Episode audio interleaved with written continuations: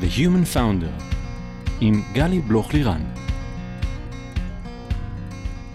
היי, כאן גלי בלוך-לירן, יועצת ליזמים, משקיעים, מרצה וסופרת, וברוכים הבאים ל-The Human Founder, הפודקאסט שבו מדברים על ההיבטים המנטליים של המסע היזמי. הימים ימים קשים ומורכבים, ונוגעים בכל אחת ואחד מאיתנו באופן אישי. כל אחד מאיתנו כפרט, כקבוצה, כארגון או כקהילה, מוצא עצמו מטולטל בין אה, צרכים שהתרבו אל מול משאבים שפחתו. ביחד עם בית הספר לפסיכולוגיה באוניברסיטת רייכמן ובשיתוף פעולה צמוד עם דוקטור דנה פרג, בנינו עבורכם את סדרת החוסן.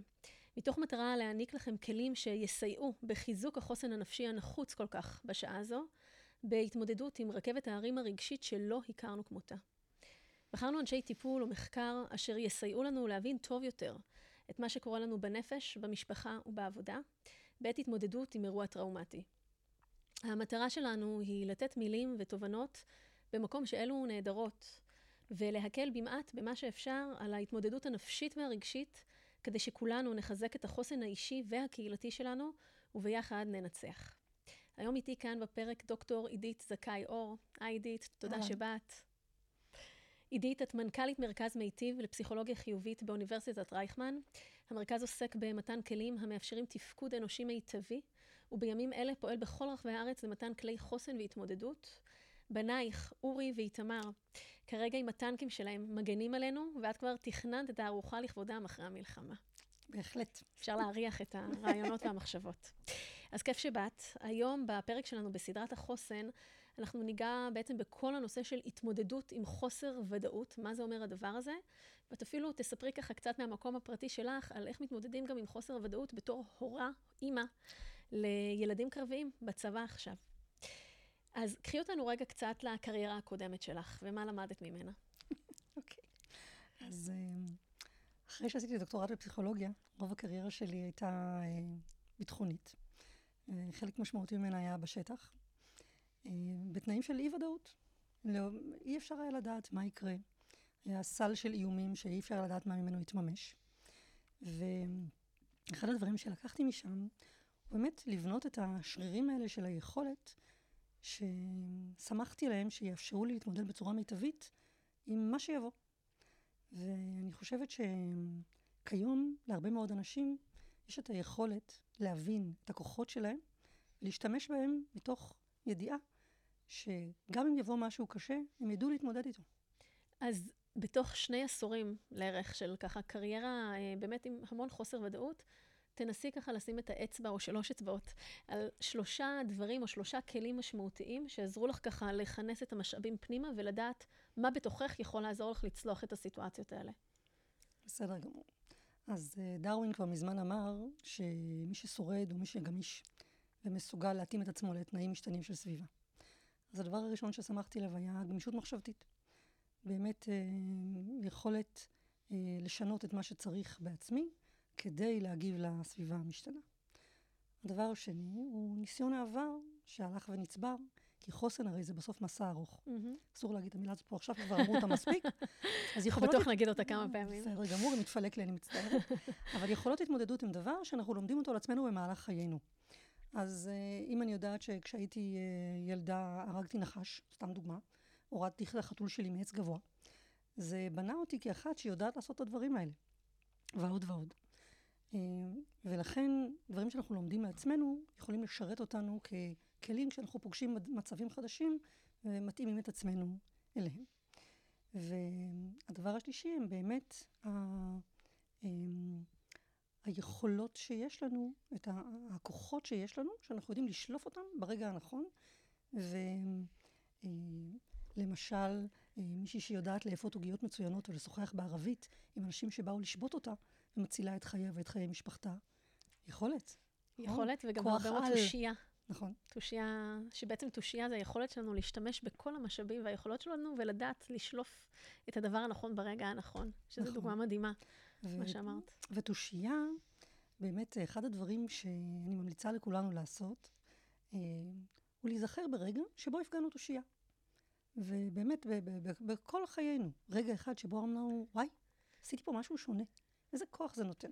ואיזה אמונה בעצמנו שנוכל להשתמש בדבר הזה כשתגיע העת.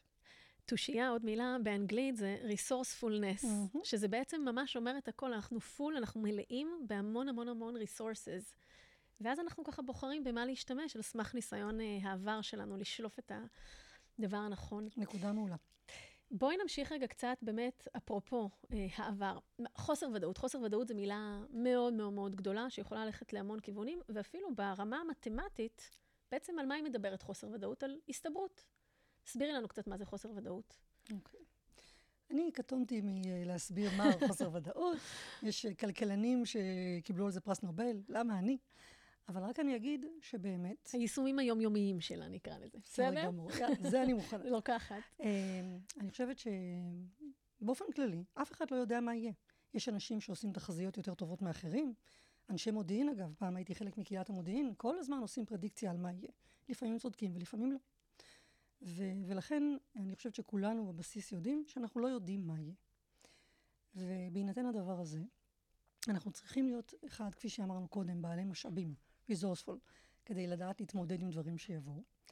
אבל אה, הקיום שלנו הוא קיום שהוא מובנה בתנאי חוסר ודאות. ו, ולכן, אה, אחד הדברים שמשמעותיים בעיניי, הוא הפרדיקציה שאנשים עושים בימים אלה על מה יהיה. מהמם. אנשים כרגע, כולנו, במצב שהוא שונה מכפי שהיינו לפני השבעה באוקטובר. וקרו לנו במחשבה דברים שלא ידענו שיכולים לקרות. נפרצו לנו הגנות, אה, תפיסת העולם שלנו, של רבים מאיתנו, פתאום השתנתה. ויש לנו בלאגן בראש. כשיש לנו בלאגן בראש, כשאנחנו מסתכלים על העתיד, העתיד נראה מאוד מבולגן. ו... ואני חושבת שזה משהו שלא משרת אותנו בשום צורה. הדבר הכי משמעותי לגבי חוסר ודאות בעיניי עכשיו, הוא ההכרה בחוסר הוודאות, וההבנה שאסור לנו עכשיו לעשות תחזיות על סמך המידע שבידינו, שהוא מידע לא איכותי. ש- שאני רוצה רגע להתעכב על המשפט האחרון שאמרת, הכרה בחוסר הוודאות, בעצם במידה רבה לקבל את המצב. זאת אומרת, להבין שכרגע זה המצב, על אף שקשה וקשה מאוד, חלק בלתי נפרד מהיכולת שלנו רגע אה, לרפות ולהתקדם, זה הקבלה, האקספטנס של הדבר הזה. וגם אמרת עוד משפט של, אנחנו מבינים שאנחנו חסרי ודאות, אבל לא לכולנו קל להבין את הדבר הזה. זאת אומרת, אנחנו צריכים גם שם לעשות עבודה כדי להצליח לקבל ולהבין את זה שאנחנו בעצם בסיטואציות חסרות ודאות, כי יש פה הרבה עניינים של שליטה. בעצם אין לי שליטה, אז איך אני מתמודדת או מתמודד אה, עם הדבר הזה. אם תשאלי את uh, בעלי עליי ועל שליטה, אני בטוחה שיהיה לו מה להגיד, אבל זה אולי פודקאסט אחר. אז, אז אה, אפרופו שליטה, אבל איך, איך הדבר הזה יכול לעזור לנו? אז אני חושבת שצריך לקבל את המצב שאנחנו לא יודעים מה יהיה, אבל הקבלה צריכה להיות קבלה אקטיבית. נכון. אוקיי? יש אנשים שיכולים להיקלע למצב שבעיניי הוא הגרוע ביותר האפשרי, והוא חוסר אונים. מהמם. כי אם אני לא יודעת מה יהיה, אז אוי ואבוי מה יהיה. אבל אני חושבת שמה שאנחנו צריכים לעשות הוא לעשות את ההפך מזה. כלומר, אם אני לא יודעת מה יהיה, אז בואו נראה מה אני יודעת לעשות עכשיו. והדגש על לעשות. כי כאשר אני עכשיו בעשייה, העשייה שלי גם מסיטה את דעתי מחוסר הוודאות העתידי, שאת רוב האנשים הוא מאוד מלחיץ, וגם מזכירה לי את הכוחות שלי. ולכן כל דבר קטן שאני עושה בעולם שהוא דבר טוב ומשמעותי, מחזק אותי לעכשיו, וגם מחזק את השרירים שלי לעתיד. אז בואי ניקח שתי דוגמאות קטנות. אחת, למשל, אשת חינוך, שעכשיו יש ככה מלא בלאגן, בזומים, בבית ספר, בחוזרים, לא חוזרים, ואיך היא מתמודדת עם סיטואציה כזאת. ובואי ניקח דוגמה נוספת, למשל, על מישהו שהוא בעל עסק, אה, שפונה מהעוטף, בעל עסק אה, קטן בינוני. מה כמה דברים הפרקטיים הקטנים שהם יכולים עכשיו לעשות, אה, כדי בעצם טיפה להפיג, או לא להפיג את חוסר הוודאות, לחבק אותו ולפעול במסגרתו. זו שאלה נהדרת. יופי. אז לאשת החינוך אני רוצה לומר, אחד, כל הכבוד לך. את מנהיגה. את מנהיגה גם את הילדים בכיתה שלך, וגם את מנהיגה את ההורים שלהם. וככל שאת תהיי מסוגלת לנהל את עצמך יותר טוב, ולהבין שיש פה אנשים שזקוקים לך ויש לך תפקיד, ואת יכולה לעשות משהו טוב בעולם, כך את תתרמי יותר לילדים, תסדרי להם את החיים, תתני להם ודאות, ותתני להם כלים להתמודד, וגם תעזרי להורים שלהם, שמתמודדים עם קושי מאוד מאוד גדול, אבל בניגוד אלייך הם לא מנהיגים, ותזכירי להם שיש להם אחריות כלפי הילדים שלהם, לנהל להם את העולם, למסגר אותו, למנוע מהם מידע שהם לא זקוקים לדעת עכשיו. זה נורא נורא חשוב. ובזכות נשות ואנשי החינוך, באמת, הילדים שלנו ייכנסו עכשיו למקום יותר טוב. אני רואה את המחנכת של הבן שלי, זו עבודה מדהימה. יש עוד רבות כמוה. אז תודה על החלק הזה. לגבי אנשי עסקים, בעלי עסקים מהעוטף. אני מושבניקית, ליבנו מאוד מאוד קרוב לקהילה החקלאית בעוטף. אני רואה שאנשים יש להם הרבה מאוד יוזמות. אחד, את רואה כל הזמן אנשים שמעולם לא נגעו בקטיף של פרי או ירק, שרצים לקטוף עגבניות שרי ולעזור ולקטוף פרחים. וזה נותן כוח מדהים להבנה שהאנשים שנפגעו, הציבור רוצה לקנות מהם. הייתה משתלה בעוטף שרצה לקנות, mm-hmm. הייתה כל מיני דברים, שפתאום רואים שכל הציבור, זה הדבר שהוא הכי רוצה לעשות. אז כל האנשים בעוטף, אחד, כל מה שהתקלקל, אתם תבנו מחדש. הכל יבנו מחדש. כל מה שנגדע, יישתל מחדש. כל מה שנהרס, ייבנה מחדש. צריך לזכור את הדבר הזה, כי זה ודאי, בניגוד לחוסר הוודאות שאנחנו חיים איתה היום. והדבר השני, רק תרימו אצבע, כולם יבואו בריצה. ובאמת, בתוך שתי הדוגמאות האלה, שהן נפלאות ככה באופן שפירטת, המשאבים הפנימיים שלנו, של האמונה בעצמנו בתוך הדבר הזה, מאוד מאוד עוזרת גם ככה להתמודד עם החוסר ודאות. אז בואי ניקח את זה ככה לעוד זווית, את החוסר ודאות, באמת לנושא של הסתברות, של מתמטיקה. איך את רואה את זה? אוקיי. Okay. אז, אה, אז בעצם אה, כלכלנים אה, רבים עסקו בנושא של bounded rationality. שבעצם אנחנו, הרציונליות שלנו היא לא מתמטית. אנחנו אנשים, ההסתברות שאנחנו רואים לאירועים מאוד מאוד מושפעת ממה שאנחנו חווים בעולם. Mm-hmm. אירועי השבעה באוקטובר זה משהו שאנחנו לא חווינו מאז אה, קישינב ומאז השואה. אה, ו- וזה באמת אה, גרם לנו לתפוס דברים בצורה מאוד מאוד שונה ולהשפיע על הסתברויות שאנחנו רואים לעתיד. ואני רוצה להזכיר לכולנו שזה שאירוע קרה, לא בהכרח מעלה את ההסתברות שהוא יקרה שוב. Mm-hmm.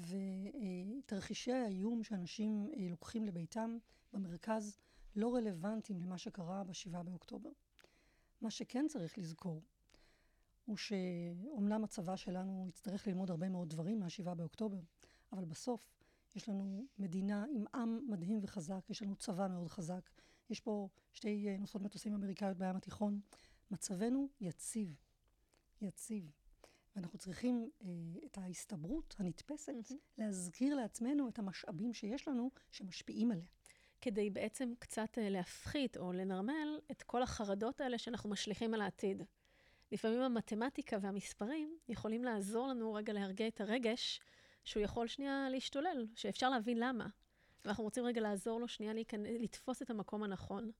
אז תמיד לכל דבר יש את ההסתברות המתמטית וההסתברות הנתפסת, אוקיי? Mm-hmm. Okay? עכשיו, לנרמל חרדה, אני חייבת להגיד על זה משהו. זה סופר הגיוני עכשיו להיות מפורקים. זה סופר הגיוני להיות חרדים, המצב היה מחריד. אבל מה שהיה לו הוא שיהיה. ואת זה גם צריך לזכור. אז באמת, אה, אם אנחנו רוצות לתת ככה, להעניק עוד כלי בתוך הדבר הזה של, אה, של דיברנו מצד אחד על ההסתברות הנתפסת, ומה שהיה הוא לא מה שיהיה. ונתתי את הדוגמאות על אשת החינוך ועל הבעל אה, עסק מהעוטף. איך אנחנו יכולים בעצם להיות מפוקסים, איך אנחנו יכולים לעזור לעצמנו ולסביבה? בסדר גמור, זאת שאלה גדולה עם הרבה סעיפים, אבל אני אבחר. תבחרי, תמשכי איזה חוט שבא לך. אז אני, אה, החוט שאני מושכת הוא היכולת שלנו מדי יום למנות את היש. פסיכולוגיה חיובית היא אה, חוקרת הרבה מאוד דברים, אבל אחד הדברים שהכי נחקרים שם הוא הכרת תודה על מה שיש לנו. יש את הפרקטיקה שהיא כל כך אה, קלה עד שהיא מביכה, מדי לילה לחשוב, לרשום שלושה דברים שאני מכירה mm-hmm. עליהם תודה. Mm-hmm. אז אה, היכולת גם בקושי הכי גדול, לעצור רגע ולהגיד, רגע, יש את הקושי המאוד מאוד גדול, אבל יש לי, יש לי כל כך הרבה. ואת הדבר הזה שיש לי, אני צריכה להעצים. ואני חושבת שזה כלי שהוא סופר חזק וסופר משמעותי. תן דוגמא. אני אוסיף עליו רק מילה, יש לי ויש בי. כי גם העוצמות הפנימיות שלנו הן מאוד מאוד משמעותיות בתוך הדבר הזה. לגמרי, אני חושבת שמה שיש לי זה גם מה שיש בי. נכון, זה כולל. אז, אה, אבל טוב, טוב שחידדת, נכון. זה לא רק שאני סופרת את הנכסים שלי, אורי, תמר, ניצן וירון. לא גם את זה מלא נכסים בדבר הזה. זה אני, אני נכס ששייך להורים שלי. כל אחד יש לנו פה, יש לנו סדר בעניינים. שייכות. כן, יש פה בעלות מאוד ברורה. איזה דוגמה רצית לתת? דוגמה שרציתי לתת נוגעת לאורי ואיתמר, שציינת אותם בהתחלה. שבאמת אה, איתמר אה, עם הטנק בדרום, ואורי עם, אה, עם מחלקת הטנקים בצפון. ואנשים שואלים אותי, איך את ככה, הבנים שלך שם, ואת בסדר. ומה שאני כל הזמן אומרת, יש לי בנים שעושים את הדבר הנכון בזמן הנכון, הם עושים מה שצריך עכשיו, הם עושים את התפקיד שלהם, והם ישנם והכל בסדר. וביש הזה אני מתמקדת. לא במה שיהיה, אילולי אילולי ואלמלא שמאיר שלו פעם כתב. להפך, במה שקורה כאן ועכשיו, ושהוא טוב, ושאני גאה בו. מדהים. אז ככה במעבר ממש אה, המשכי של הנקודה הזו, עוד נושא שרציתי לדבר עליך, בעצם דוגמה של ההתמודדות שלנו עם חוסר ודאות, הרבה בקרבנו עכשיו, הם הורים אה, לחיילים בצבא, אה, מחיילים בעורף, מחיילים בקו הראשון, חיילים קרביים, בשמיים, ביבשה ובים. איך את, באופן אישי, כאימא לשני חיילים קרביים, ומה את יכולה מתוך המקומות האלה של לנסות להחזיק את האי-ודאות הזו, להעניק ככה להורים אחרים שעכשיו מתמודדים עם המקום הלא פשוט הזה, של להחזיק את המחשבה שהילדים שלנו עכשיו נלחמים. אז ראשית, אני רוצה להזכיר לחיילות וחיילים, כי יש לנו חיילות גיבורות צורה מדהימות. מדהימה. מדהימות. מרגשות ש, שבאמת אין לתאר. ובאמת הרבה סיפורים מדהימים ומרגשים עלו עכשיו בעקבות מה שקרה בשבעה באוקטובר, ואפרופו, לראות את היש ואת הדברים החיוביים שהיו בתוך התופת הזאת. ממש. כמויות הסיפורים של, של הגבורה והעוצמות וההקרבה וה, לטובת הכלל והחברים, זה באמת, הנה, עכשיו יש לי צמרמורת, מרוב, מרוב גאווה. התרגשת ואת גאה. התרגשתי ואני גאה. עכשיו, אה, אני חושבת ש... אנחנו, את, את העלית נושא ההסתברות, אז אני רוצה רגע לחזור. יאללה. רוב החיילים חוזרים הביתה בריאים ושלמים. או, אה, או שנהיים בריאים ושלמים זמן קצר אחרי. וזה משהו שכל הזמן צריך להחזיק בראש. הסיכוי שהם יחזרו, הן והם יחזרו הביתה בשלום, הוא הסיכוי הגבוה ביותר. סביר להניח שזה מה שיקרה. זה הדבר הראשון שצריך לזכור. הדבר השני הוא שסוגיית אה, השליטה כאן, כל האימהות אוהבות לשלוט, כן? לא. אבל, לא. נכון. ו- וכאן אני, אני באמת מעט מופתעת שהרמטכ"ל לא מתייעץ איתי בלגבי, לגבי מה הבנים שצריכים לעשות. אולי זו דרך לפנות אליו ולומר את זה. אבל כנראה שהוא מעט עסוק. כן. Um, אני חושבת שמיקוד המחשבה בזה שאחד, סביר להניח שהם יחזרו בריאים ושממים. שתיים, שהם עושים את הדבר הנכון. Um, אני, לקח לי איזה רגע להתקייל ולצאת מהפוזיציה של אימא ששומרת על הבנים שלה, אל הפוזיציה של הבנים שלי שומרים על המדינה. זה ממש היפוך מחשבתי כן, הדבר כן, הזה. זה ממש, זה דרש ממני Mhm. mm-hmm. מחשבה בעניין. Mhm. זה כל האימהות עם האינטואיציה הזאת, אני חושבת. אבל מצד שני, הם כבר לא ילדים. ילד, הם לא ילדות ולא ילדים, והם אנשים צעירים, בעלי יכולות ומקצוענים, והם שומרים על עצמם ושומרים עלינו. ואני חושבת שההתמקדות בזה שהם עושים את הדבר הנכון, שזה חיבור למשמעות. חיבור למשמעות זה אחד הדברים הכי חזקים כדי לשמור על רווחתנו הנפשית. מה שעושים עכשיו זה um, סופר חשוב כדי שאנחנו נתקיים כאן. ואנחנו צריכות להיות מאוד מאוד מאוד גאות בהם. וההבנה שסביר להניח שהכל יהיה בסדר, אצלי לפחות משתלב לתחושה מאוד טובה ועל מה שהם עושים ועל מה שיהיה. ואני חושבת שזה משהו שאגב דורש אנרגיה מנטלית. אה, אני אגיד רגע, מותר לי במאמר מוסגר? בטח. כל, ה, כל הרזות המקצועיות האלה שאומרות, "אה, אני לא יכולה לאכול עכשיו, אז ראשית זה מרגיז אותי ברמה האישית, כי הן מרזות ואני לא. אבל אנחנו צריכות עכשיו לשמור על המשאבים שלנו. צריך לאכול, צריך לישון, צריך לדאוג למרווחי נשימה, כדי להחזיק את עצמנו, כדי שנוכל להתמודד. כי ההתמודדות הזאת שתיארתי, היא התמודדות מנטלית. לקחת את המחשבות הבעייתיות, להזיז אותן הצידה, לסגור אותן במגירה ולהגיד, יש לי כוחות, יש לי תקווה, יש לי גאווה, זה דורש את זה, וזה צריך גלוקוז. אז כן. בבקשה. הרבה עבודה פנימית של באמת לעשות את ההפרדה הזאת ולנהל, דיברנו פה הרבה על נהילות עצמית בפרקים האחרים בסדרה, לנהל בעצם את המחשבות שלנו. עוד נקודה ש, ש, שלגמרי אפשר להבין אותה, מאיפה היא באה, באמת בהקשר של ככה הורים לחיילים ולחיילות, אה, אבל מה המשמעות שלה? בעצם אני גם קוראת ככה בסושיאל בכל מיני מקומות, וגם את סיפרת ככה ששמעת מחלק מהחברים של הבנים שלך החיילים, שבאמת הורים באים לבקר, והם באיזשהו מקום, את כל העול הרגשי שהם מרגישים, הם באיזשהו מקום ככה מעבירים אותו לחיילים. בואי נדבר על זה רגע. מעולה. אז באמת אני חושבת, אנחנו כהורים, יש לנו המון משימות מהרגע שהילדים שלנו נולדים. ואחת המשימות שלנו היא לתת להם כוח, ולא לקחת מהם כוח. הבן שלי אה, אמר, באנו לבקר אותו, באמת הצלחנו. הוא אמר, את יודעת, אמא, ההורים של החיילים שלי משגעים אותם. הם כל הזמן מסבירים להם כמה הם דואגים להם, וכל הזמן שואלים אותם מה הם עושים. ואימא שלי שולחת לי סרטונים של הכלבים שלנו, ושולחת אותי אה, להגן על המדינה. ו- ואני חושבת שבאמת, הילד שלי יודע שהוא יקר לי ושאני דואגת לו, אבל הדאגה הזאת היא שלי, לא שלו. הוא עכשיו, יש לו תפקיד, הוא צריך לבצע אותו, והתפקיד שלנו הוא כל הזמן לתמוך בהם, לעודד אותם, להגיד שאנחנו סומכים עליהם ועל המקצועיות שלהם. את הדאגות שלנו נשמור לעצמנו, בשביל זה אנחנו הורים. אז איפה אנחנו כהורים, שבאמת חווים את הרגשות האלה, ואנחנו רוצים רגע להחזיק אותם ולהיות חסונים יותר אל מול הבנים והבנות שלנו שכרגע נלחמים, איזה דרכים אנחנו יכולים ככה קצת לפרק את הדבר הזה, למשל? אז זה באמת מאוד מאוד תלוי ברמה של הרגש. יש גם את הנושא של אה, נשים צעירות שבני זוגם במילואים. נכון מאוד. והם שלושה ילדים קטנים בבית. נכון. אז גם יש להם את נטל הניהול של הבית, שהוא סופר קשה, נכון. והן גם רבות מהן עובדות, נכון. וגם את הדאגה על הבעל, וזה עול רגשי מאוד מאוד כבד. הייתי אומרת כמה דברים. אחד, החיבור לתפקיד שלנו כהורים, כבנות בני זוג, ולמשמעות של מה שהם עושים. כי אם אני יודעת שהתפקיד שלי הוא דבר ראשון לדאוג למי שסביבי, ולאפשר לבן או לבת שלי לעשות את התפקיד שלהם, אז אני חושבת שההבנה של התפקיד והמשמעות נותנת הרבה מאוד כוח, צריך להתחבר אליו ולהשתמש בו. התחושה שיש לי בן זוג או בת זוג, בן או בת, שהם כרגע בתפקיד משמעותי, צריכה לחזק אותי ולהזכיר לי את המחויבות שלי כלפי עצמי וכלפיהם. עכשיו, לגבי אה, פירוק הקושי, הקושי קיים, אוקיי? אני, אני יכולה להגיד משהו שיביך אותי מאוד וילעגו לי לדיראון עולם. רק אם לא תגידי לי אחר כך להוריד את זה בעריכה. אה, שיקול, שיקול שלך.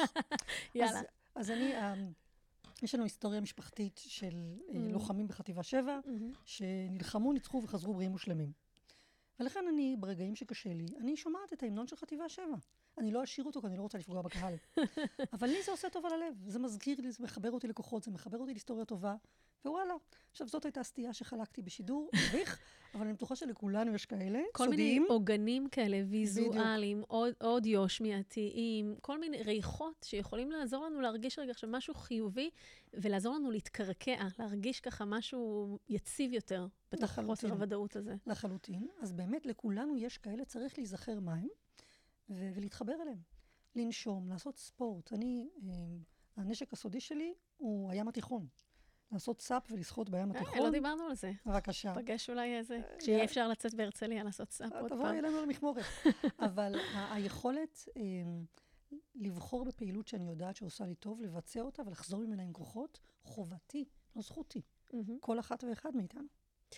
נכון, ואני אוסיף שבאמת בהקשר על זה, זה אפרופו בנות זוג או בני זוג עם ילדים שבני הזוג שלהם בצבא, משהו שמאוד מאוד עוזר פה, באמת זה הקהילתיות והחברות, החברים, הקבוצת שווים הדומה יחסית, לדבר, לשתף, כי מי כמוהם מבין את הסיטואציה. ואפילו ברמות הכי קטנות של בין אם זה להרים טלפון או וואטסאפ רק לשאול, או אפילו להביא קצת אוכל, או לעשות איזה משלוח של משהו נעים, זה ככה מאוד מחמם את הלב, וזה מה שצריך. אני מסכימה עם כל מה שאמרת, למעט דבר אחד. כן. השיתוף. כשאנשים במצב רגשי רעוע, לשתף את הפחדים הכמוסים והגדולים ביותר, לא עושה טוב לאף אחד. לא לדובר ולא למקשיב. להפך. בשיחה כזאת של תמיכה קהילתית שהיא סופר חשובה, סופר חשובה, הייתי הולכת לכיוון של איך התמודדת, איפה הפגנת תושייה. אז לא לשאול אנשים מה שלומם, לשאול איך אתם מתמודדים. לחבר אותם לכוחות שלהם mm-hmm. ולא לפחדים שלהם. מעולה, תודה על הדיוק הזה. לעזור להם ככה לראות, אפרופו את היש ואת מה שהם ככה מצליחים ו- ו- ומתמודדים. מה, מה עוזר לך להתמודד ככה בכל הימים האלה? האמת שזה קצת מביך, אבל... לא נורא, ש... כבר פתחנו. כן, לא, כל מה שאמרתי. כלומר, אני באמת ובתמים אה, מאמינה באחד, בחשיבות של מה שקורה עכשיו. אני חושבת, אני רוצה להזכיר לנו, שמכל המשברים הכי קשים צמחנו בצורה הטובה ביותר. מלחמת העצמאות הייתה מלחמה ארוכה ואיומה, נהייתה לנו מדינה. מלחמת יום כיפור, שהייתה מלחמה איומה, הביאה את השלום עם מצרים, שהביא בתורו עוד הסכמים. אז היכולת לצמוח מתוך משבר, אני חושבת, היא חלק אה, מה, מעמוד השדרה של העם היהודי, בוודאי בארצו. ו... ואני באמת מאוד מאמינה בזה ומתחברת לזה. וגם אני מאוד מאוד דואגת לעצמי. אני דואגת לעצמי בלמצוא את הזמנים הלפעמים קצרים, כי באמת אנחנו עובדים הרבה עכשיו, לעשות את הדברים שעושים לי טוב. כמו שאמרת, המוזיקה, המגע, האוכל, הנתינה. אין דבר שמשפר את מצב הרוח יותר מעזרה לזולת. אז uh, אני ממליצה על כל הדברים האלה. וכמו השיר של חווה אלברשטיין, okay? אוקיי? זה לא עולה שום דבר, חיבוק, אבל האיכות המרפאת שלו היא מדהימה. כל שעה נשיקה, כל שעתיים חיבוק. בדיוק. אמ, דיברנו קודם על הסתברויות, ואני חושבת שדרך אה, אולי אה, ספיריטואלית יותר, טיפה לדבר על הסתברויות, זה קצת פרספקטיבה. זה כאילו, אותה גברת בשינוי אדרת כזה ממקומות שונים. בואי דברי קצת ככה, בואי נדבר רגע על הפרספקטיבה הזאת, אפילו אפשר לקרוא לה רגע הבין-דורית. של איך אנחנו קמים מתוך הדברים האלה. כי כמו שאמרת קודם, לפעמים הסתכלות על אירועי העבר, בין אם זה ברמה הפרטית שלנו, הנה כבר הצלחתי, אני יודעתי להוריד את החתולה מהעץ, אמרת בתחילת השיחה וכולי, אני יודעת שיש בי את הכוחות להתמודד, איך גם אנחנו כעם, כקולקטיב, יכולים להסתכל על הפרספקטיבה הזאת וללמוד לצמוח ממנה? אז יש לנו כל מיני uh, בדיחות כאלה שחורות, תמיד אה, כשמתלוננים uh, על משהו, אני הייתי אומרת, נו, בדחו היה יותר קשה. זה עדיין נכון. יש בינינו אנשים עדיין שחוו לא אה, טראומה קצרה, אלא טראומה של שנים, ניצולי שואה. חוו, אה, איבדו את כל מה שהיה להם, הגיעו ארצה כשחולצתם לגופם, ובנו כאן, בנו את עצמם, בנו משפחות, בנו קריירות, בנו מדינה. התחילו לבנות את מדינה כמובן עוד קודם, אבל יש לנו כל כך הרבה דווקא אצלנו את הדוגמאות של אנשים שאיבדו הכל, ואז בנו הכל מחדש ואף יותר. אה, במילה היא שאסור להגיד אותה חוסן, אז היכולת to bounce back. דיברנו mm-hmm. על זה? דיברנו על זה, דיברנו על זה הרבה באחת מעולה. הפרקים. אז, אז זה בעצם לקחת את המשבר הזה ולצמוח ממנו לדבר mm-hmm. יותר טוב. נכון. Uh, יש לי uh, חבר טוב, שהוא בדעותיו מאוד מאוד ימני. והוא היה אמור להשתתף במעגלי שיח שבני mm-hmm. אורי היה אמור לארגן. אורי במילואים, גם החבר הזה במילואים, קוראים לו אוריאל אלדד, ואז הוא כתב לי וואטסאפ עם הצילום מסך של האירוע הזה. הוא כתב, אה, כבר לא צריך, התאחדנו. איך, איך לפעמים אירוע כזה מכונן עושה מה ששנה שלמה לא הצליחה לעשות. הטיחו אותנו אחד לתוך השני. אז זה לא ש, שאין מקומות בעייתיים, אבל רוב האנשים כרגע ממוקדים במשימה של בנייה, של ניצחון ושל בנייה. ואני חושבת שהפרספקטיבה ההיסטורית באמת הראתה שמכל משבר כזה צמח משהו טוב, ועכשיו זאת האחריות שלנו, להצמיח משהו טוב מתוך המשבר הזה. אולי ככה לסיום, עוד איזשהו מסר שאני מקווה שהוא יהיה יחסית אה, מעודד, ובכל מקרה צופה פני עתיד. העולם הוא חסר ודאות. כל המחשבות שלנו של אנחנו שולטים ואנחנו יודעים, זה הכל אה, באגים במערכת, שעוד לא מספיק התקדמנו כדי להבין שאנחנו בעצם לא יודעים. לא, דווקא ואנחנו, זה מגן עלינו, זה טוב. זה מגן, כן, כן, זה מגן, ואנחנו לאט-לאט, ככל שאנחנו יודעים שאנחנו לא יודעים, ואנחנו לומדים לעשות, כמו שאמרת, אה, פרדיקציות, או עם דאטה, לנתח כל מיני דברים ולהבין מגמות וכולי, אז אנחנו צומחים. אבל משהו בתוך ההבנה העמוקה הזאת של החוסר ודאות, של כמה שהכול אה, אה, אה, מורכב, ומעורפל לפעמים, ואין בהירות מסוימת, והוולטיליות משתנה מאוד ככה של הדברים, יש בזה גם שיעור מאוד מאוד גדול ליכולת שלנו של ההסתגלות, של ההתאמה לסיטואציות חדשות, גם ברמה האישית, גם ברמה המשפחתית, גם ברמה של עסקים ומציאת הזדמנויות חדשות, וגם כמדינה. ובאמת ככה, מתוך המקום הזה, אני, אני מאמינה, ותכף תגידי גם מה את חושבת, באמת יצמחו אחר כך ואפילו אני חושבת לא כל כך, לא כל כך ירחק היום, הרבה דברים חדשים מתוך חוסר הוודאות הזה. אני חושבת שכבר, ראשית כבר צומחים עכשיו. קורים עכשיו דברים מדהימים, מדהימים. אגב, הקבוצה הטכנולוגית שעסקה בחטופים mm-hmm. ובנעדרים, בנו, ישבו טובי המוחות ביחד בחדר גדול אחד, ובנו דברים שלא היו קודם, בזמן מאוד מאוד קצר, בתנאים קשים. למה? אחד, כי היה צריך, ושתיים, כי הם יכולים. כי יש להם את זה. וכמות היש שלנו היא באמת מדהימה מבחינת היכולות, מבחינת הפוטנציאל, ואני חושבת שהתגלו, וכל הזמן מתגלים עוד ועוד דברים מדהימים שקורים, וכל הדברים האלה יתבטאו גם בעתיד. אני לגמרי מסכימה עם זה. לגמרי. עידית, אני רוצה להגיד לך תודה רבה ככה שבאת לדבר איתנו על, על חוסר ודאות ואיך אנחנו יכולים קצת ככה לאמץ כלים שיעזרו לנו בתוך המצב הזה, וגם על השיתוף הכן והאישי שלך ככה מהמקום שלך כאימא, כהורה אה, לאיתמר ולאורי, שיחזרו בשלום, וגם ככה מעל הפודקאסט פה שתינו שולחות גם חיבוק וגם תודה ענקית ענקית לכל החיילים והחיילות שלנו, ואנשי כוחות הביטחון, ואנשי כוחות ההצלה, ולכל המשפחות שלהם, שמאפשרות את זה וככה תומכות בעורף חזק חזק. אה, תשמרו על עצמכם. תודה לכם שהאזנתם, תודה לכל האוניברסיטה, לבית הספר לפסיכולוגיה, לאוניברסיטת רייכמן ולצוותים שלנו שתמכו בהרמת הפרויקט החשוב הזה. אני גלי בלוך לירן, תודה שהאזנתם ל-The Human Founder. נשים פסיק, ניפגש בפרק הבא. תודה, עידית.